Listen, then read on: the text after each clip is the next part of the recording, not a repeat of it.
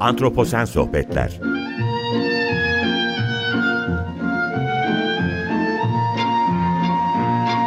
Hazırlayan ve sunan Utku Perktaş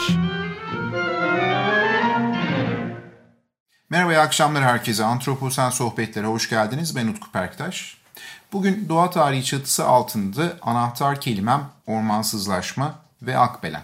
Evet, iki farklı anahtar kelime kullanıyorum ve akbelenin altını çizmek istiyorum bu noktada. Yok olmaya sürükleniyoruz. Bugün farklı şekillerde gördüğümüz ekosistem kayıplarıyla o kadar hızlı sürükleniyoruz ki yok olmaya, duyularımız artık bu hızı algılayacak kapasitede değil. Biz zannediyoruz ki aslında her şey güllük gülistanlık dışarıda, her şey yolunda gidiyor ama hiç öyle değil. Bu dönem iki farklı krizle karakterize olmuş. Bunlardan bir tanesi iklim krizi, birisi biyoçeşitlilik krizi. Ve biyoçeşitlilik krizinin farkında bile değiliz esasen. Türler yok oluyor. Ve ormansızlaşma bu noktada çok önemli bir yere sahip. Peki biz ne yapıyoruz? Elimizden geleni ardımıza koymadan ekosistem bırakmıyoruz etrafta. Gözle görmediğimiz bir omurgasız canlıdan kendi türümüze kadar hiçbir canlıya yaşayacak alan bırakmıyoruz neredeyse. Bunun en görünen şekli de orman tahribatı, ormansızlaşma. İşte bu nedenle de WWF Yaşayan Gezegen raporunu açıkladığında hep ormansızlaşmayı ilk sırada tutuyor. Tabii esasında dahası da var ama onları burada söylemeyeceğim. Çünkü bugün konumuz Akbelen. Birkaç sefer bu ismi tekrar etmek istiyorum program süresince. Çünkü aklımızdan çıkarmamamız gerekiyor. Akciğerlerimizi, ülkemiz için akciğerleri, gezegen için akciğerleri yok ediyoruz. Evet, bugün konumuz ormanlar, ağaçlar ve orman ekosisteminin biricik canlıları olacak. Neden mi? Sebebi açık, Akbelen sebebiyle. Diyecek çok şey var fakat tek bir şey söyleyeceğim. Akbelen'e dokunmayın. Kızılçamları rahat bırakın, sarı çamları rahat bırakın, çam ormanlarını rahat bırakın, maden sahası oluşturmaktan vazgeçin. Hele Paris İklim Anlaşması'na imza atmış bir ülke olarak artık fosil yakıtlardan vazgeçmemiz gerekiyor. Yaşadığımız gezegen artık küresel ısınmayla mücadele etmiyor. Neredeyse küresel kaynama noktasına doğru gidiyoruz. Bugünlerde yaşadığımız aşırı hava olaylarının sebebi küresel ısınmaya bağlı iklim değişimi. Dolayısıyla bu gezegenin tek bir ağaca, ağaçların oluşturduğu ormana, ormandaki türlere ihtiyacı var. Kendi türümüzü bir kenara koyuyorum artık çünkü homo sapiens gücü elde edince durmuyor. Gözü hiçbir şey görmüyor sanki ama artık dursa iyi olacak. Çünkü bizim dışımızdaki savunmasız, meşakkatli evrimsel süreçlerin ürünü olan onlarca, yüzlerce, binlerce tür yok oluyor. Ki bu da biyoçeşitlik krizini ortaya çıkartıyor. Evet akbelen'e dokunmayın artık bir durun demek istiyorum bu noktada. Türkiye'nin üçte biri ormanlık alanlardan oluşuyor diye yazıyor çeşitli kaynaklarda. Peki bu rakam gerçek mi? Ormanlar ülkemizde Türk kompozisyonu olarak çok önemli bir yere sahip ama kendi coğrafyamızda çok fazla orman alanına sahip değiliz. 2020 yılı itibariyle yapılan tespitler ormanlık alanların ülkemizde yaklaşık %30'luk bir örtüşe sahip olduğunu gösteriyor. Ama bu doğru mu? Aslında bu rakam gerçeği yansıtmıyor. Çünkü bir yerin orman olabilmesi için 3 temel kriter var. Bunlardan ilki ağaç türleri. Orman ekosisteminde ağaçların en az 5 metre boylanabilen orman ağacı türlerinden oluşması gerekiyor. İkinci kriter orman ağaçlarının bulunduğu alanın en az 0.5 hektar olması gerektiği. Ve üçüncü kriter de kapalılık kriteri. Kapalılık ağaç tepelerinin toprak yüzeyini örtme oranı olarak tanımlanmış ve Gıda ve Tarım Örgütü yani Food and Agriculture Organization FAO ormanlarda kapalılığın en az %10 olmasını şart koşuyor.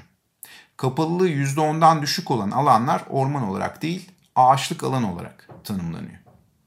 Peki bizde bu durum nasıl diye merak edecek olursanız da açıklamaya çalışayım, söylemeye çalışayım. Ülkemizde kapalılığın %10'dan düşük olduğu alanlar da orman olarak kabul edilmiş. Öyleyse gerçek orman alanımız resmi kayıtlara geçen değerden çok daha az. Şimdi bu önemli bir bilgiydi. Ormanlık alanların kaydı nasıl tutuluyor acaba? Yine bu da çok önemli bir husus bu noktada.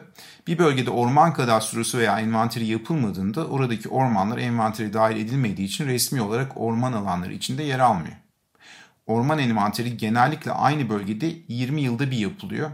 İlk defa yapılan orman envanteri ya da 20 yıllık dönemin sonunda tekrarlanan envanter sonuçları ile kaydedilen orman alanları resmi istatistiklere yeni orman eklenmiş gibi yansıtılıyor.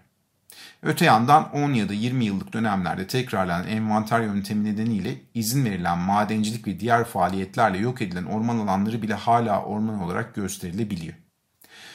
Evet ormancılık dışı izinle ormandan elde edilen toplam alanın yaklaşık 700 bin hektar olduğu ve bunun 2010'lu yılların başından itibaren 2020'lere kadar yani 10 yıllık bir süreçte yaklaşık 300 bin hektarının kullanıldığı belirtilmiş. Bu alanların önemli bir kısmı aslında fiilen orman olmasa da hala resmi kayıtlarda orman olarak da görülmeye devam ediliyormuş. Benim okuduklarım, e, yaptığım literatür araştırması bunları gösteriyor. Ayrıca yasal olarak ağaçların bulunduğu alanlar yerleriyle birlikte orman olarak kabul edildiği için örneğin orman yangını sonucunda zarar görmüş olsa bile orman alanları içinde resmi olarak gösterilmeye devam ediyormuş. Evet, gerçek orman alanımız nedir diye bakacak olursak da Korin arazi sınıflandırmasından bahsedeceğim.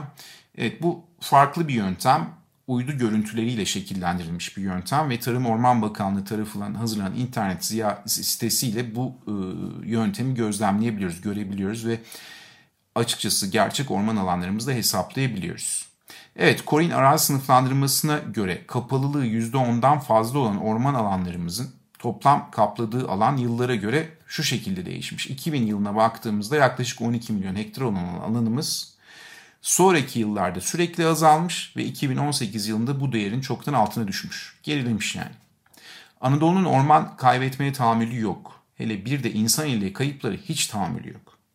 Evet dediğim gibi detaylar Tarım Orman Bakanlığı tarafından hazırlanan internet sitesiyle de gözlemlenebiliyor. Ee, bunun linkini bu programın deşifresi e, program sonrasında Açık Radyo'nun web sitesinde yer alacak. E, bu söylediğim e, kaynağın linkini de deşifre içinde bulabileceksiniz. Evet şimdi farklı bir ara başlıkla çam ormanları, Anadolu sıvacısı ve akbelen demek istiyorum yine. Şimdi çam ormanları dediğimizde ve özellikle de Kızılçam ve Sarıçam dediğimizde durup bir düşünmemiz gerekiyor. Bu ormanlar ülkemizde önemli türlere ev sahipliği yapıyor çünkü. Ve özellikle de bir kuş türü var ki yaşayabilmek için bu orman ekosistemlerine kesinlikle bağımlı durumda. Bilmiyorum bu kuş türünün ismini duydunuz mu? Ama söyleyeyim ben burada ismi Anadolu sıvacısı ya da küçük sıvacı kuşu. Ülkemizin ötücü kuş türlerinden bir tanesi. Ülkemizde yaklaşık 490'ın üzerinde 500'e yaklaşan kuş türümüzden biri bu. Ama bunun farklı özellikleri var. Yaşam alanı olarak Kızılşam başta olmak üzere çam ormanlarına bağımlı. Özellikle Ege ve Akdeniz kıyılarındaki çam ormanlarına bağımlı. Ve yaşadığımız gezegende sadece Türkiye, Midilli Adası ve dar bir dağılımda Kafkas coğrafyasında bulunuyor. Dünyanın başka hiçbir yerinde bu türe rastlayamıyoruz. Yani bu tür neredeyse ülkemize endemik. Buradaki endemik ifadesi yani endemizm türün dağılım alanının çok dar olduğunu gösteriyor. Sadece bizim coğrafyamıza has bir tür.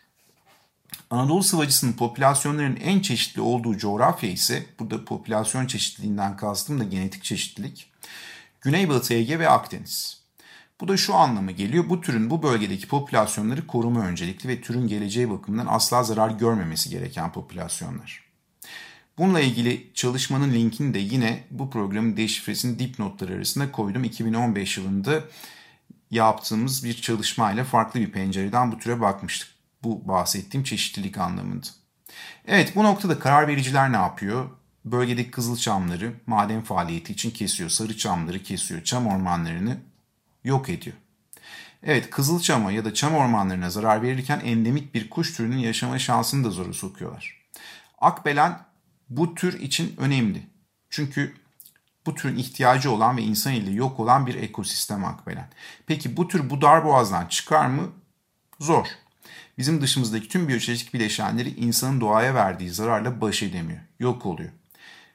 Az önce söylediğim gibi bu nedenle içinde olduğumuz çağ biyoçeşitlik ve iklim krizleriyle karakterize olmuş durumda. Evet, kıssadığın hissi, lafı çok uzatmayacağım. Türler için adalet, çam ormanları için adalet, kızılçam için adalet, sarıçam için adalet, Anadolu sıvacısı için adalet, ormanlar için adalet ve akbelen için adalet. Anadolu doğasını kaybetmeye tahammülü kalmadı artık. Bunun altını çiziyorum ve bugün programın antroposen sohbetlerinin sonuna geldik. Önümüzdeki haftalarda buluşmak üzere. Hoşçakalın, iyi akşamlar.